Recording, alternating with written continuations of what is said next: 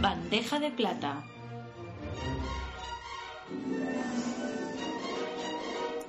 Hola a todos, estamos en el que es el segundo podcast de Bandeja de Plata. Eh, estoy con Carlos Fernández Castro, director del blog de cine, página web de cine, bandejadeplata.com, y yo soy María del Marmolero. Pues este segundo podcast lo vamos a dedicar a hablar un poco sobre vida y obras de Quentin Tarantino. Eh, está muy de moda últimamente porque es el director de esta película que está arrasando, que se llama Diano Desencadenado. Y bueno, vamos a hablar un poco de su filmografía, algunas curiosidades de las películas y un poquito de su vida personal y todos los intríngulis de su vida privada que le hicieron parecer mm, este tarado cuando hace eh, las películas. Bueno, buenas, Carlos. Hola, buenas. Hablando de tarado, sí. ¿Y qué te parece, qué te parece que le haya llamado tarado a Tarantino? Bueno, pues es bastante acorde con su personalidad, yo creo. Después de la vida que ha tenido, no podría haber sido de otra manera. O sea, que lo que se plasma en las películas no es simplemente que tenga mucha imaginación, sino que el tío lo ha pasado mal, mal, ¿no? Yo creo que hay un poco de todo, entre que lo ha pasado mal, eh, él ha hecho por vivir eh, diferentes tipos de experiencias, eh, ya sean malas, buenas o terroríficas, que serían para cualquiera de nosotros.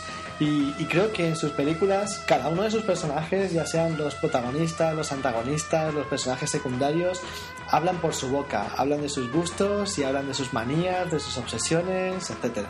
Sí, porque en todas las películas hay un corte tarantino total, o sea que por mucho que quiera que cada película sea diferente, sigue siempre plasmando su sello que se ve que es bastante excéntrico.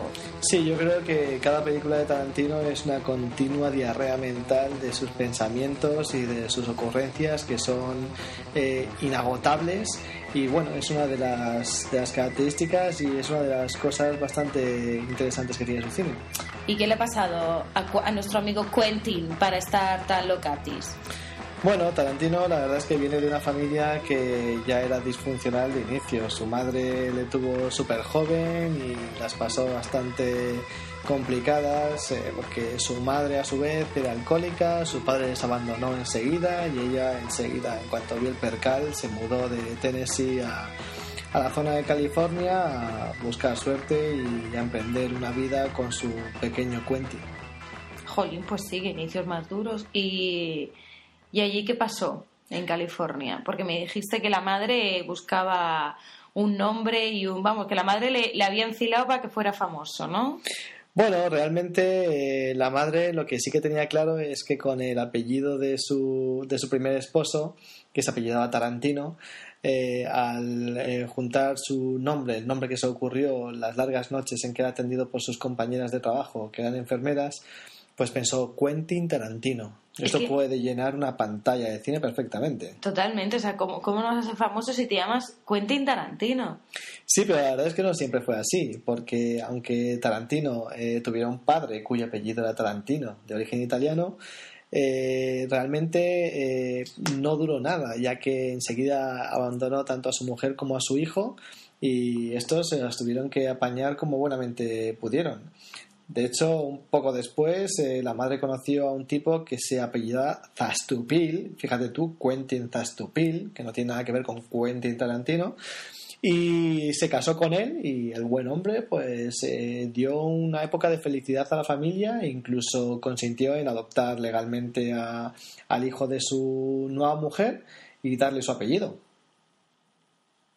Bueno, el pobre, por una época tuvo un padre entonces, ¿no? Sí, por una época tuvo un padre y un apellido bastante poco cinematográfico. Zastupil, sí, sí. repito, Zastupil. Menos, menos, mal que luego se lo quitó. ¿Y entonces qué pasa? Entonces este hombre le adoptó, por lo menos vivieron de familia feliz durante un tiempo y luego se volvió a pirar, ¿no? Sí, bueno, hubo una serie de diferencias irreconciliables, eh, una ruptura amistosa, pero eh, bueno, el derrotero de la familia siguió por lo que se había intuido anteriormente, es decir, que va a ser bastante tortuoso. Y así fue, una madre con 16 años de diferencia con su hijo, pues tampoco tenía muchas posibilidades ni una educación lo suficientemente buena como para controlarle. ¿Y cómo empezó a hacer sus pinitos en, estas cosillas, Quentin? Tarantino lo que siempre quiso ser fue actor. Eh, a él en principio, eh, aunque jugara con sus J. Joes y creara sus eh, historias y tuviera bastante imaginación, él quería interpretar los papeles de los grandes actores que veía en la televisión y en algunas películas en el cine. Entonces él, en cuanto pudo, se apuntó a una escuela de interpretación para intentar desarrollar eh, su pasión, por decirlo de alguna manera. ¿Y esas clases de interpretación cómo, cómo las pagaba? ¿Cómo se las costeaba? Bueno, pues por aquella época trabajaba en un cine porno en el cual se dedicaba a la acomodación y bueno, aprovechaban su alta estatura, un ochenta y pico, y su corpulencia para echar a los obsesos y a la gente molesta, por decirlo así. Y su cara de pocos amigos, ¿no? Porque muy guapito no es tampoco. No, no, no es que sea muy guapo, muy a su pesar, pero no lo es. Total, que el pobre trabajaba en un cine porno mientras, mientras estudiaba para ser actor, que tampoco ese cine porno sería el trabajo de su vida. No, no era el trabajo de su vida, pero por lo menos le podía costear esas clases. Aunque llegó un momento en que debido a las mismas clases él no podía asistir todos los días al trabajo, por lo que decidió buscarse algo que, que le fuera un poquito más tanto a sus aficiones, ya que el cine porno no le gustaba nada, eh, como a su flexibilidad de horario. No entiendo por qué no le gusta el cine porno, tiene unos diálogos muy inteligentes. Sí, sí, sí, seguro, se ve reflejado en sus películas. Entonces se puso a trabajar en un videoclub, ¿no?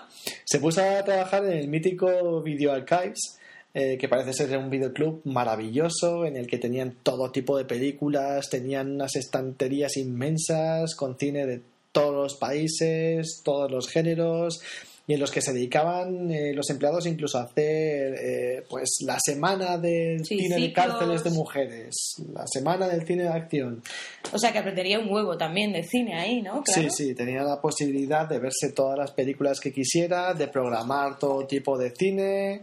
Eh, bueno, una libertad absoluta y según él contribuyó bastante a su formación como cineasta. Mm, qué guay. Sí, sí. Una, una, maravilla. Y además le permitía ir a todas las clases de interpretación, que era lo más importante para él.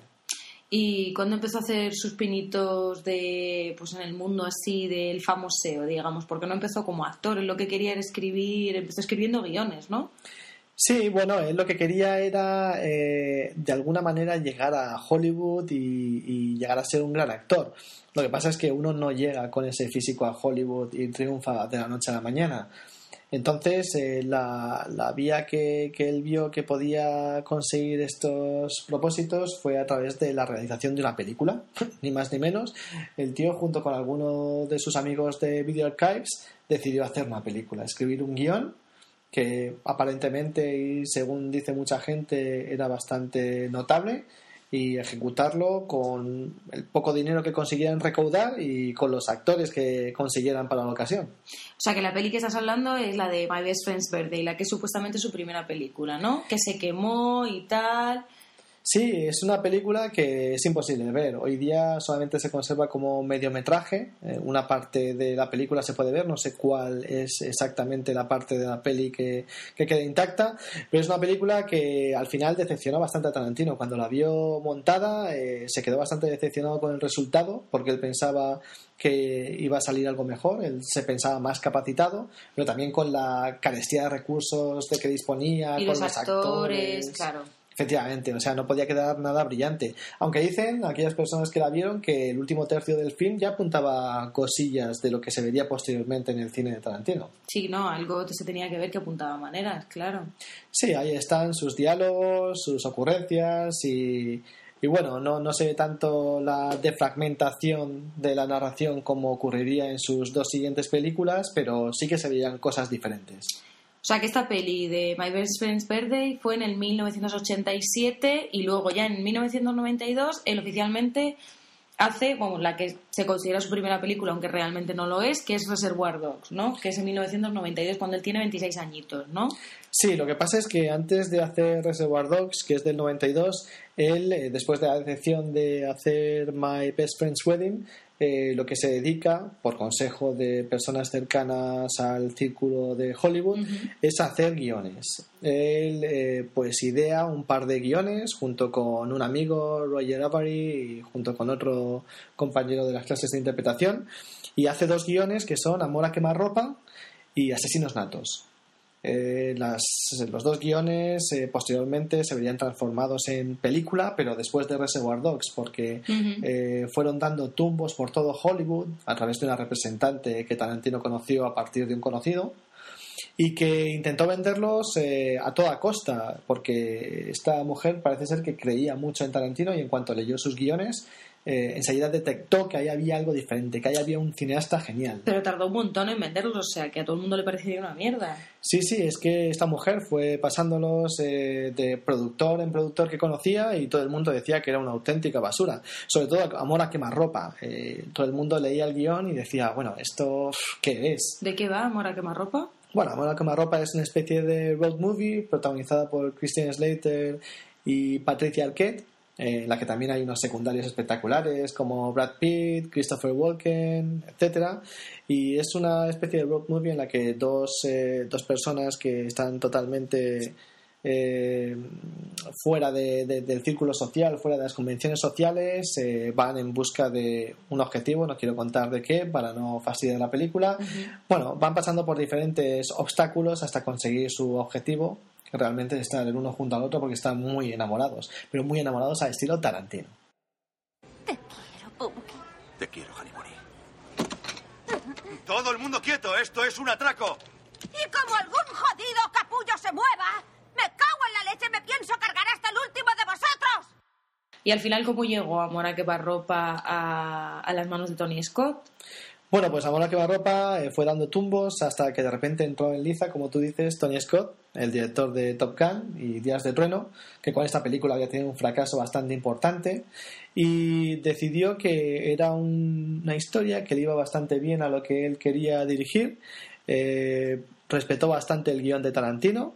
Lo único que le obligó a cambiar el final, le obligó a hacer una secuencia diferente a la que Tarantino tenía pensado y bueno, entre Trifulca y Trifulca negociaron en que se rodarían los dos finales, el que le gustaba a Tony Scott y el que le gustaba a Tarantino. Evidentemente, una de rodados, ¿con cuál se quedó?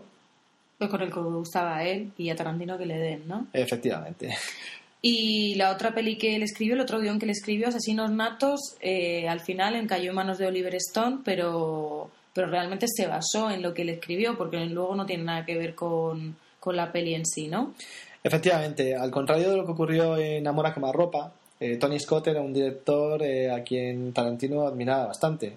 El caso de Oliver Stone era, era, algo diferente, era otro tipo con mucho prestigio, pero eh, no era lo mismo. en, este, en esta ocasión ni siquiera se respetó el guion de Quentin Tarantino, sino simplemente acabaron basándose en su historia. le dieron crédito como historia por, no como guion de. Mm. Y, bueno, eh, lo único que se mantiene pues es un poco la estructura del guion, los personajes. Son las cosas raras que le pasan a esta gente, ¿no? Con estas vidas interesantes, tipo Tarantino, ¿no?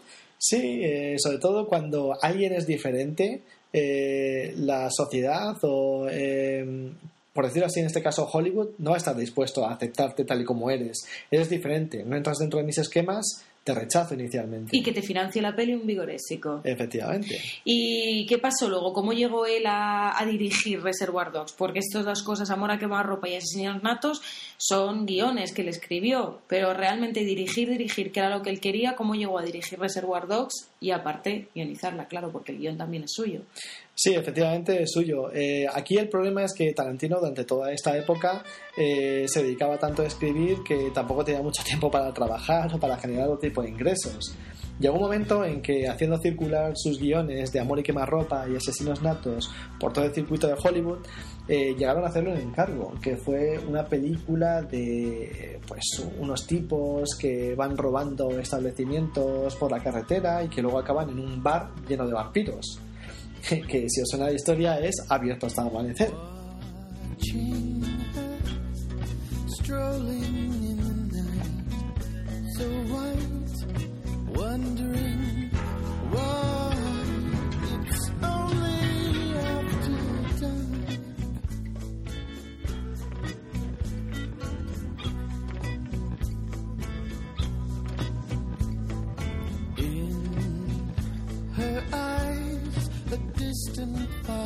fly.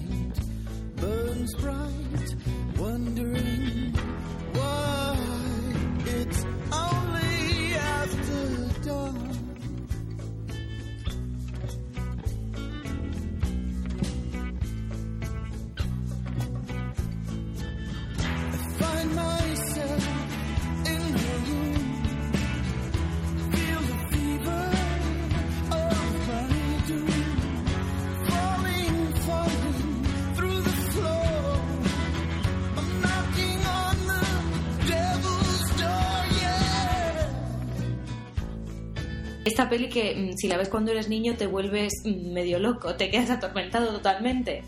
Hombre, la verdad es que es una peli bastante impactante, sobre todo porque está fraccionada en dos. La primera parte es una peli de ladrones normal y corriente y la segunda se desmadra totalmente. Y eso es un trabajillo que le dieron mientras él realmente hacía eh, el guion, la estructura para, para Reservoir Dogs, ¿no? Sí, es una historia, un esqueleto de una historia que le dieron y que él pues eh, transformó en guion. Eh, le dieron un dinerillo con, con el que poder seguir tirando.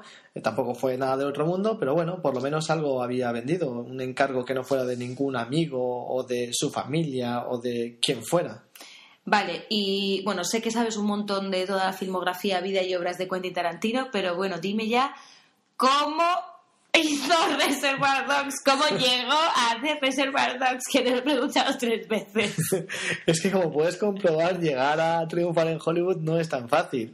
Y esto fue de una manera bastante curiosa, porque un día un amigo suyo le invitó a una barbacoa y en la barbacoa había un productor, un productor de Chichinabo, que era Lawrence Bender, que estaba a puntito de decir, mira, cojo los bártulos y me vuelvo a casa porque aquí no hay forma de producir una película interesante.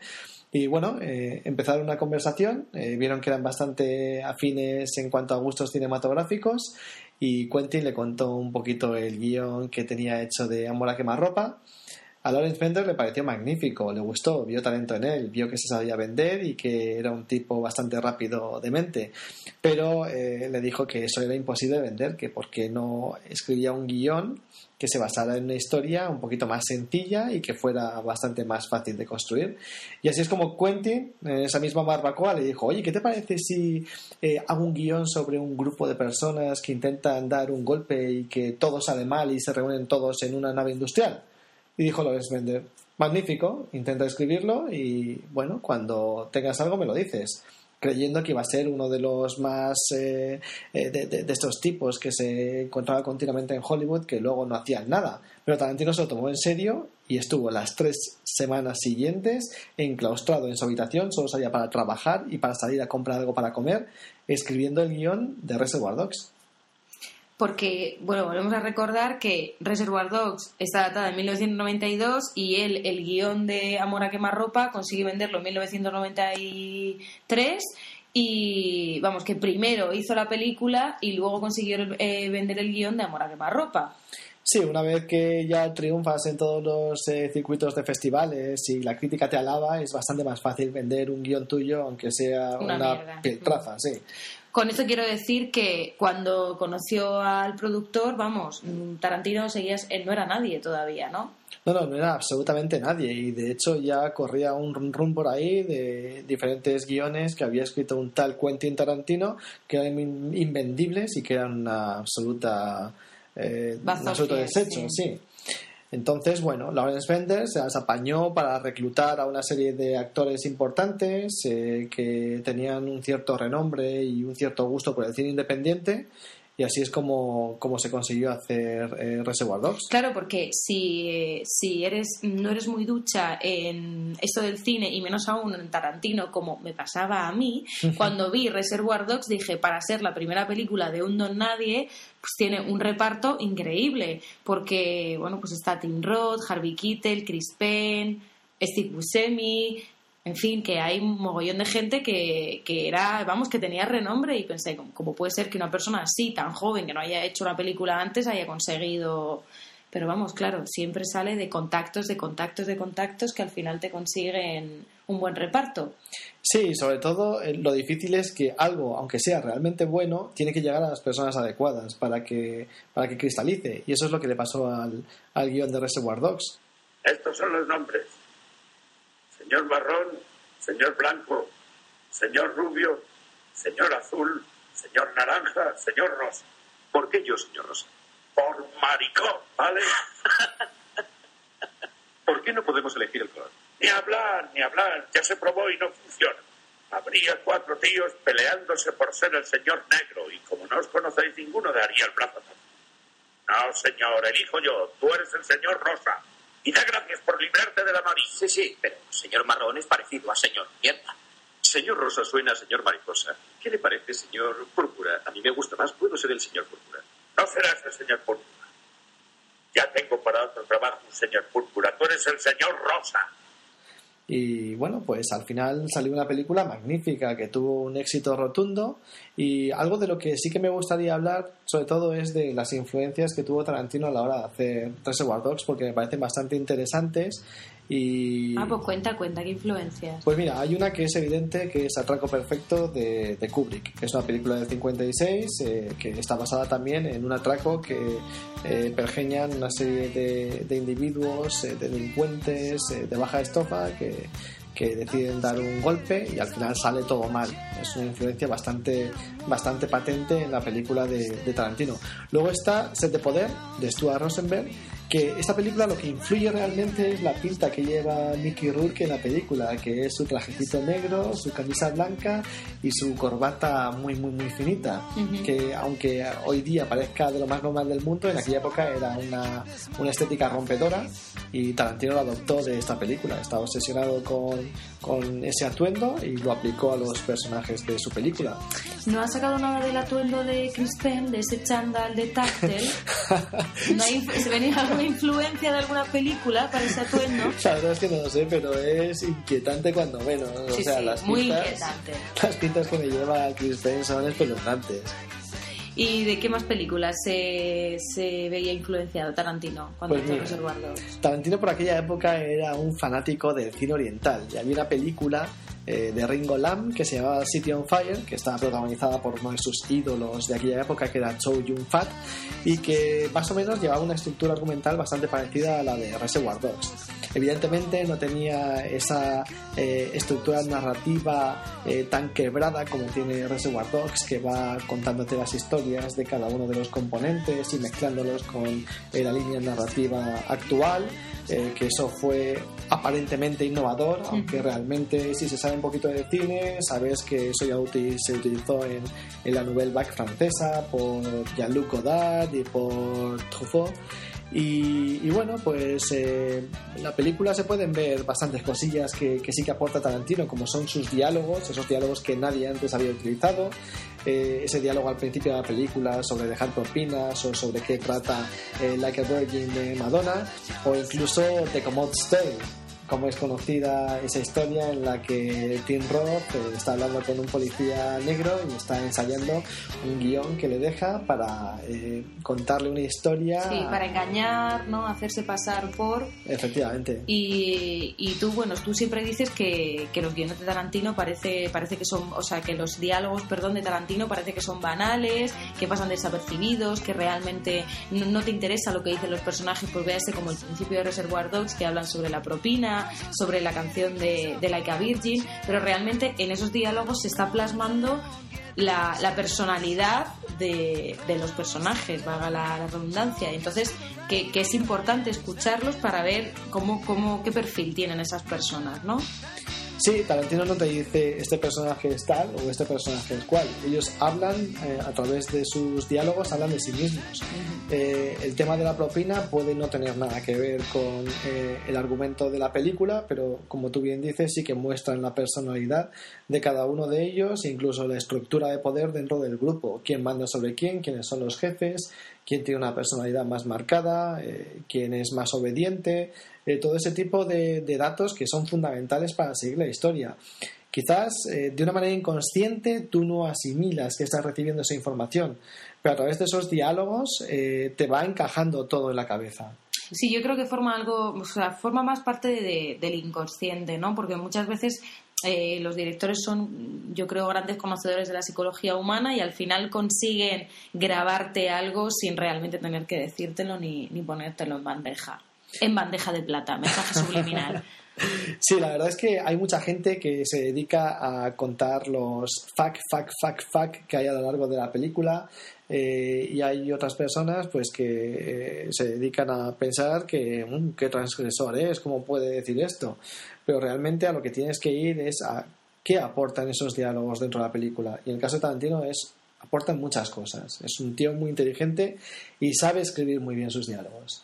Y luego hay otra cosa súper chula de, de la peli, es que casi no hay exteriores, no se, graba, no se graban casi exteriores, un par solamente, porque el resto transcurre casi todo en un despacho y en una nave industrial.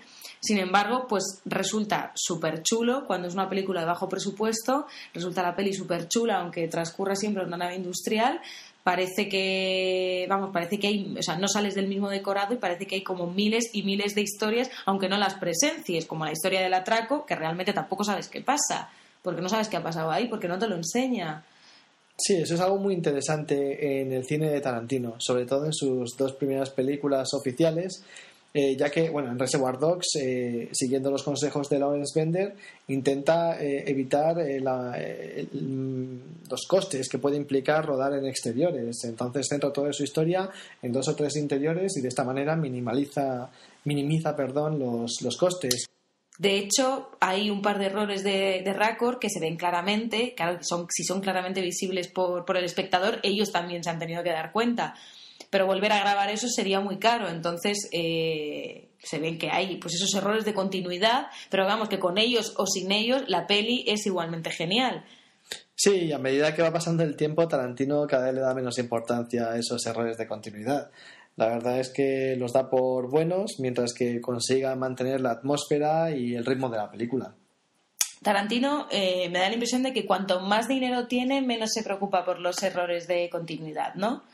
Sí, porque realmente eh, lo que se centra es en su historia. Él no le importa esos aspectos tan técnicos, mientras que el resto quede bien, la fotografía, la ambientación, las interpretaciones y los diálogos se digan como él quiere que se, dice, que se digan, pues todo queda bien. Y después de Reservoir Dogs tenemos el, la super, el super bombazo que es Pulp Fiction, que la hizo dos años después, en 1994, que, que a ti te encanta, ¿no?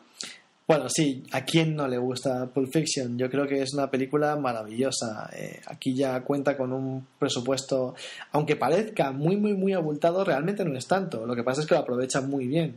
Y lo que sí que tiene es un guion maravilloso y lo desestructura de tal manera que parece absolutamente innovador y que te tiene en vilo continuamente y que juega con el espectador y con la percepción del espectador en todo momento de una manera maravillosa. Sí, la verdad es que sí, que juega con tu percepción y te, y te permaneces atenta a la película y vas tú completando el puzzle poco a poco. Y la verdad es que es genial cuando llegas al final y dices, jolín, es que me encaja todo. Me parece original y, y sí, innovador o rompedor, vamos, como quieras llamarlo. Sí, además Tarantino es muy inteligente en cuanto a la defragmentación, para que el espectador no se pierde, como tú y yo hemos hablado alguna vez, eh, va marcando a través del atuendo de cada uno de los personajes, que va variando, yo creo que en muchas ocasiones eh, voluntariamente, para establecer ese puzzle mental del que tú hablabas anteriormente. Y aparte eh, le da un carisma a la construcción, en la construcción de cada uno de sus personajes brutal, de modo que te puedes identificar no con uno, sino con varios de ellos de Ezequiel 25:17. El camino del hombre recto está por todos lados rodeado por la injusticia de los egoístas y la tiranía de los hombres malos. Bendito sea aquel pastor que en nombre de la caridad y de la buena voluntad saque a los débiles del valle de la oscuridad, porque él es el auténtico guardián de su hermano y el descubridor de los niños perdidos. Y os aseguro que vendré a castigar con gran venganza y furiosa cólera a aquellos que pretendan envenenar y destruir a mis hermanos. Y tú sabrás que mi nombre es Yahvé cuando caiga mi venganza sobre ti. ¡No! Aquí tienes a, Bruce Willis. que es tu personaje favorito, Bruce Willis en Pulp Fiction, ¿no? Butch es maravilloso. De hecho, la historia de Butch eh, es la que en un principio estaba pensada como eh, la, pieza, la piedra filosofal en torno a la cual gira toda la película. Eh, esta historia fue escrita por Roger Avery, que era uno de los compañeros de Tarantino en Video Archives, en ese videoclub en el que trabajaban todos juntos. Y, él escribió esa pieza central, eh, aunque luego la modificara un poquito Tarantino, y a partir de esa historia eh, se van ramificando el resto de argumentos. Eh, de hecho, yo creo, si no mal recuerdo, que la historia de Butch está basada en una película de Robert Wise de los años 50, Nadie puede vencerme, protagonizada por Robert Ryan, que también habla sobre un boxeador que, al que quieren que amañe un, un combate y él se niega.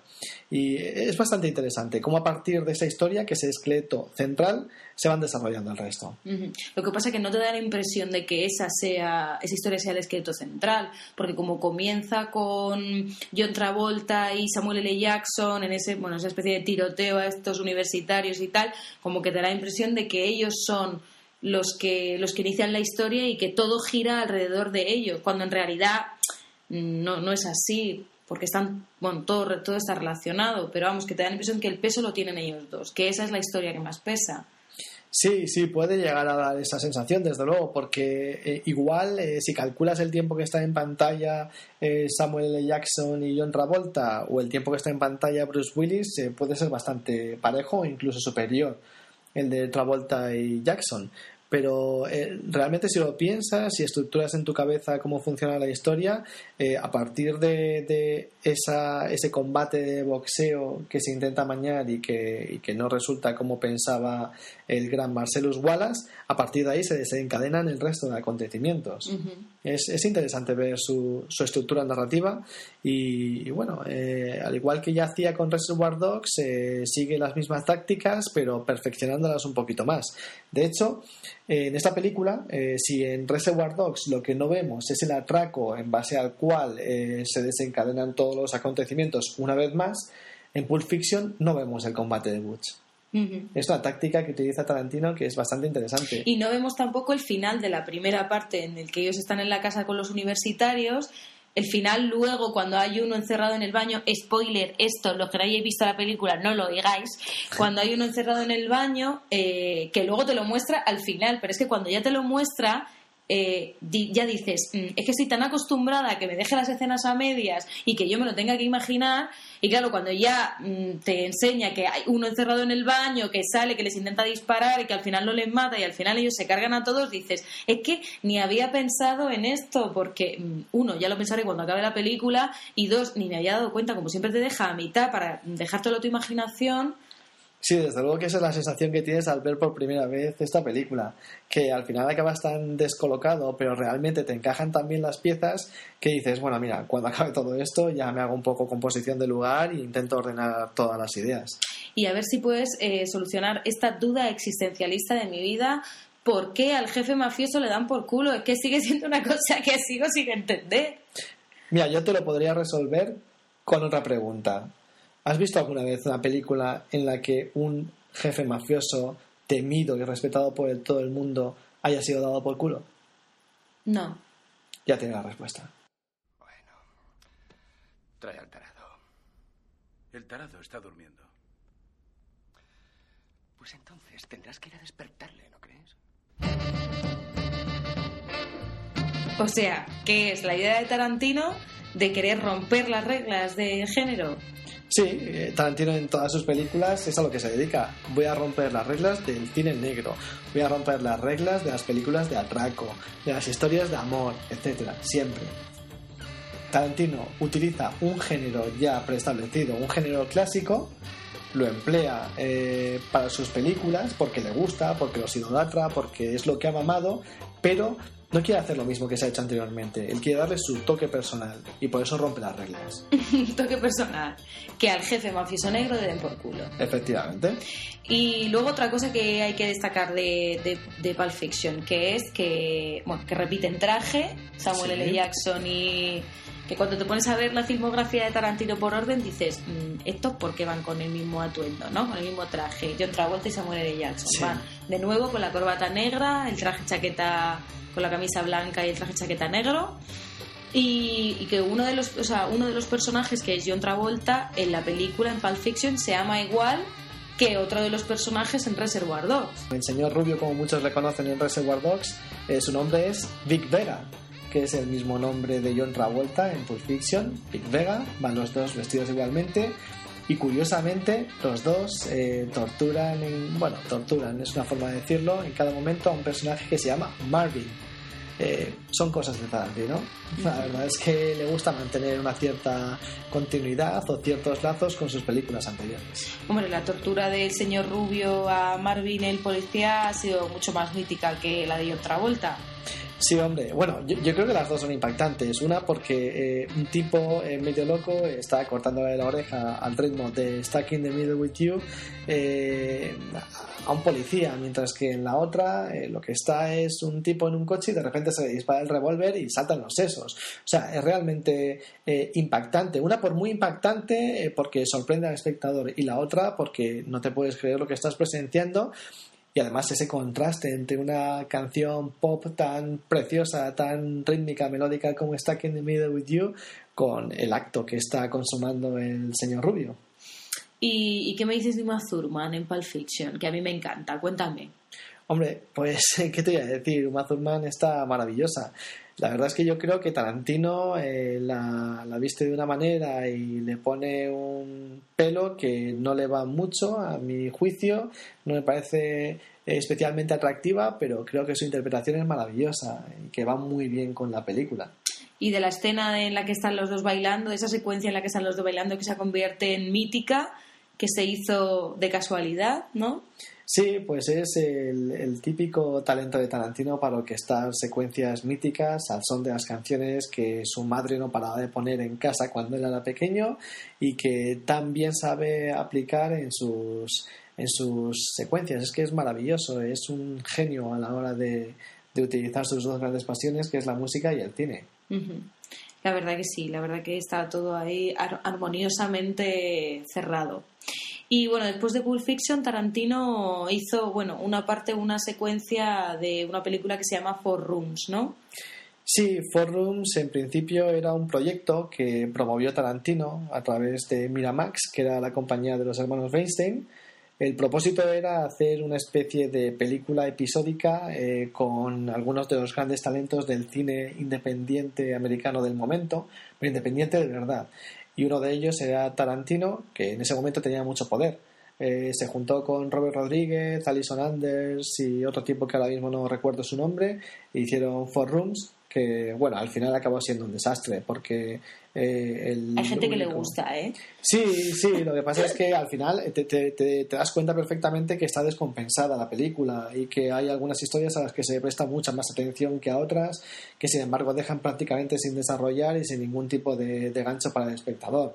Se nota clarísimamente que Tarantino es el amo, eh, que Robert Rodríguez eh, es el segundo en mayor importancia porque es amigo de Quentin Tarantino y al resto un poco que le den. Eh, realmente Tarantino esto era un poquito un juguete que él tenía porque después de Pulp Fiction, que era una película realmente de cine independiente, eh, había superado los 100 millones de dólares de recaudación, algo que no había ocurrido jamás con ninguna película de cine independiente.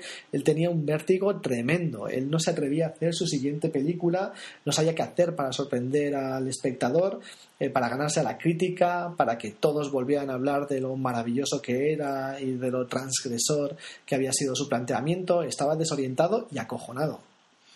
Claro, y además eh, había sido, bueno, una- la película que había sido un taquillazo y decía, bueno, ¿qué me voy a inventar para volver a ser un taquillazo? Porque lo más probable es que después de este super éxito fracase.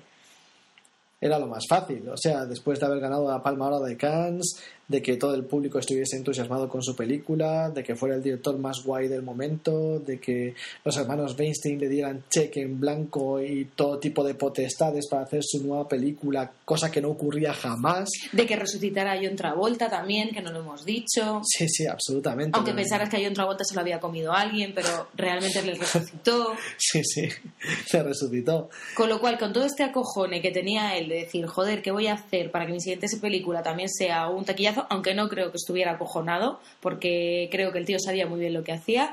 Hizo la que es, mm, por lo menos, tu película favorita de Tarantino y la mía también, que es Jackie Brown, ¿no? que la hizo en 1997, que es un peliculón acojonante. Sí, Jackie Brown es probablemente la segunda película menos conocida de Tarantino o la que menos repercusión tuvo y que es una película maravillosa. Eh, Tarantino vuelve a hacer como en todas sus películas anteriores. Él muchas veces, eh, según ha comentado en algunas entrevistas, eh, es como estos músicos que utilizan el sample de una canción famosa y a partir de esa canción famosa hacen su propia canción, como Sí. hizo Madonna con la canción de ABBA. Pues él se siente como que está tomando eh, películas que él ha admirado de siempre desde pequeño, toma eh, ciertas referencias y luego sobre esas mismas referencias, utilizándolas, construye su propia película. Él se, se considera como un sampler de cine en vez de, en vez de música y en Jackie Brown hace eso. Vuelve de nuevo a las claves del cine negro, pero las vuelve a romper como siempre ha hecho. ¿Dónde está Melanie? Eso es lo que quería contarte. Ella estuvo chinchándome todo el rato y se puso gilipollas porque no dejé que llevara la bolsa. Y luego empezó a hincharme las pelotas. Ya sabes, porque cuando salimos yo no recordaba dónde había aparcado. Así que empezó a darme el coñazo. En esta fila, Luis, en aquella fila, Luis. Me estaba poniendo de los putos nervios. ¿Y qué? ¿La has dejado allí? Me, me la he cargado.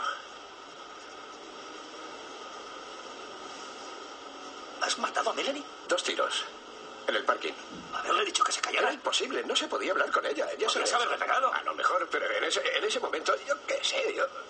Le has pegado dos tiros. Pero en esta peli sí que utiliza la narración clásica, ¿no? O sea, no, ya no rompe la línea la línea de narración, esa que te hace al final de la película ya entenderla todo y completar el puzzle, porque aquí es una narración clásica que te estás preguntando qué pasará, qué pasará durante toda la película, porque además la protagonista tra- ahí trabaja a mm, no sé cuántas bandas que te estás haciendo un lío y hasta que no llega al final realmente no sabes qué pasa. Sí, la verdad es que aquí Tarantino, eh, por decirlo así, eh, da una respuesta a todos aquellos que habían, eh, habían afirmado que su impacto se basaba siempre en defragmentar la narración de sus películas y que era lo único original que hacía y que esa era su única valía. Tarantino dice, vale, así es, pues voy a hacer una película con narración clásica, fuera de fragmentación, fuera novel back, etcétera, etcétera, y voy a hacer Jackie Brown que además de ser una película eh, de cine negro, es una historia de amor protagonizada por dos tíos maduritos. O sea, que no pueden estar mejor escogidos porque la mujer que es Pam Grier que es guapísima a sus supuestamente 44 años que dicen que tiene en la película que dice ella soy una fata de 44 años vamos no sé cuándo tendrá pero es un pibón descomunal una mujer voluptuosa y guapísima y y la otra, o sea, el otro actor que es el que, que es Robert Foster, Sí. el que, vamos, del que se enamora supuestamente o él se enamora de ella,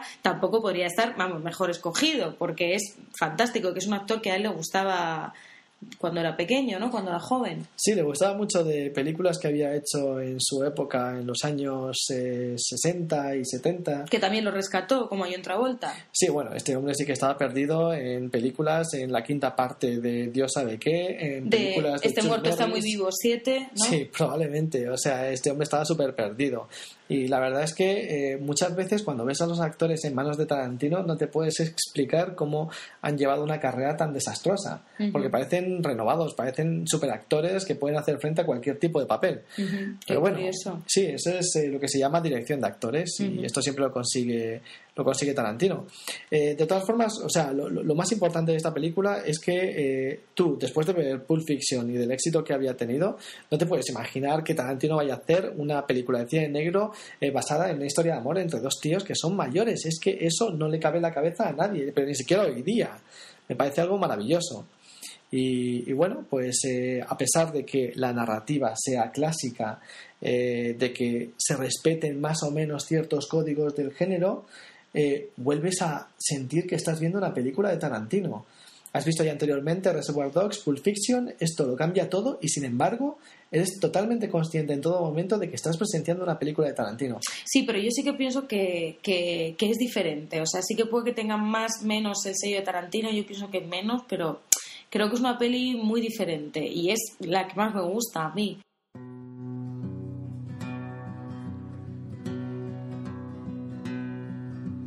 Back about 18 and 25, I left Tennessee very much alive. I never would have made it through the Arkansas mud if I hadn't been riding on a Tennessee stud. Had some trouble with my sweetheart's paw. One of her brothers was a bad outlaw. I wrote a letter to my Uncle Fudd, and I rode away on a Tennessee stud. The Tennessee stud was long and lean, the color of the sun, and his eyes were green. He had the nerve and he had the blood. There never was a horse like the Tennessee stud. Pero es muy, muy diferente, ¿eh? Sí, lo único que a lo mejor puede recordar a las anteriores es ese momento en que se intercambian las bolsas, que tampoco vamos a, a explicar muy detenidamente aquí para no fastidiar la película a quienes no lo hayan visto, en la que se ofrece la misma acción desde tres puntos de vista y consigue una tensión inexplicable, la verdad. Eh, a priori no te puedes imaginar cómo puede conseguir esos momentos de, de, de suspense a través de una historia que estás repitiendo tres veces pero lo hace y vuelve a decir, oye, ch, estoy aquí, estoy haciendo una canción clásica, pero ojo que puedo sorprenderos con alguna cosita de mi propia cosecha. Esta película que dura dos horas y media, ¿no? Dos horas y veinticinco minutos casi, no se hace para nada larga, al contrario, y eso que sigue, pues eso, una narración clásica, que, que te va contando una historia que parece que nunca va a llegar al final, pero no, no se te hace larga, no, no la ves que se haya extendido de más, como sí que pasa con otra película de Tarantino que ya diremos en nuestro siguiente podcast, que ves que hay una claramente una media hora que sobra. Esta película no, ves que se extiende y se extiende y te dan más y más ganas de, de saber qué pasa según se va acercando el final. Sí, porque sorprendentemente Tarantino mantiene la tensión argumental y, y, tiene unos personajes, una vez más, muy bien construidos, muy carismáticos. Ahí tienes de nuevo a Samuel L. Jackson, que está magnífico, es una maravilla este tipo en versión original, siempre, por cierto, cómo dice sus frases, cómo se expresa, eh, cómo interacciona con el resto de actores. Es maravilloso. Sí, la verdad que está fantástico, sí. Y luego Robert De Niro, que es un personaje impresionante. Lo hace genial Robert De Niro, ¿eh? pero fantástico. Es impresionante. Nunca has hablado de este papel de Robert De Niro. No, no, porque además como que un poco que se me pasa desapercibido porque tampoco hace ahí nada importante, pero o sea, esa camisa, o sea, ese personaje perdedor total y absoluto, pringao, que quiere ser malote, bueno, está fantástico. Sí, sí, aparte, en cuanto a lo que dices de perdedor, a mí lo que me fascina en esta película es que el personaje de Samuel L. Jackson es que se rodea de una gentuza sí, y de unos ineptos que es que no sé cómo no acaba de los nervios, porque es que es normal que todo le salga mal. Sí, pues se ha escaqueado hasta que ha podido. El Samuel L. Jackson no le ha ido mal. Orteo. Orteo, Orteo. Bueno, pues hasta aquí, hasta esta película que es Jackie Brown, que se hizo en 1997, yo me voy a mojar y voy a decir que eh, Jackie Brown es mi favorita. ¿Tú qué dices, Carlos?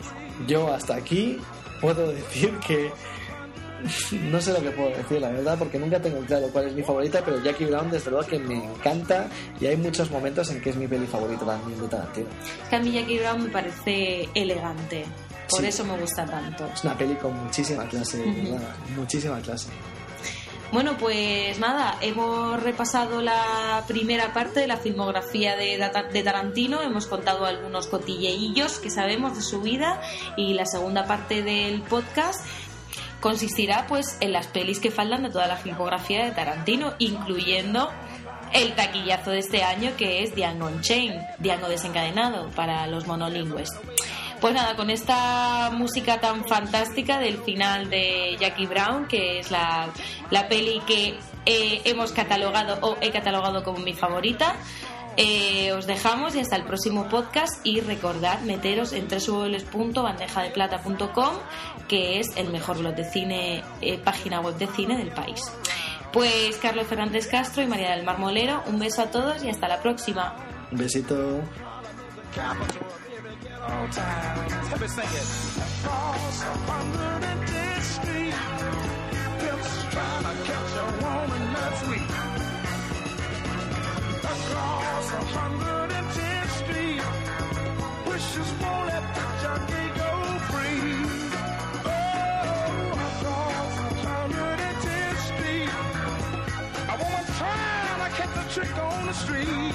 Ooh, baby across 110th Street. You can find it all.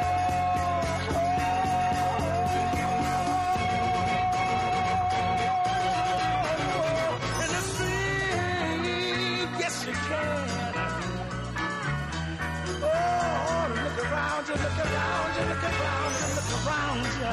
Uh, yeah.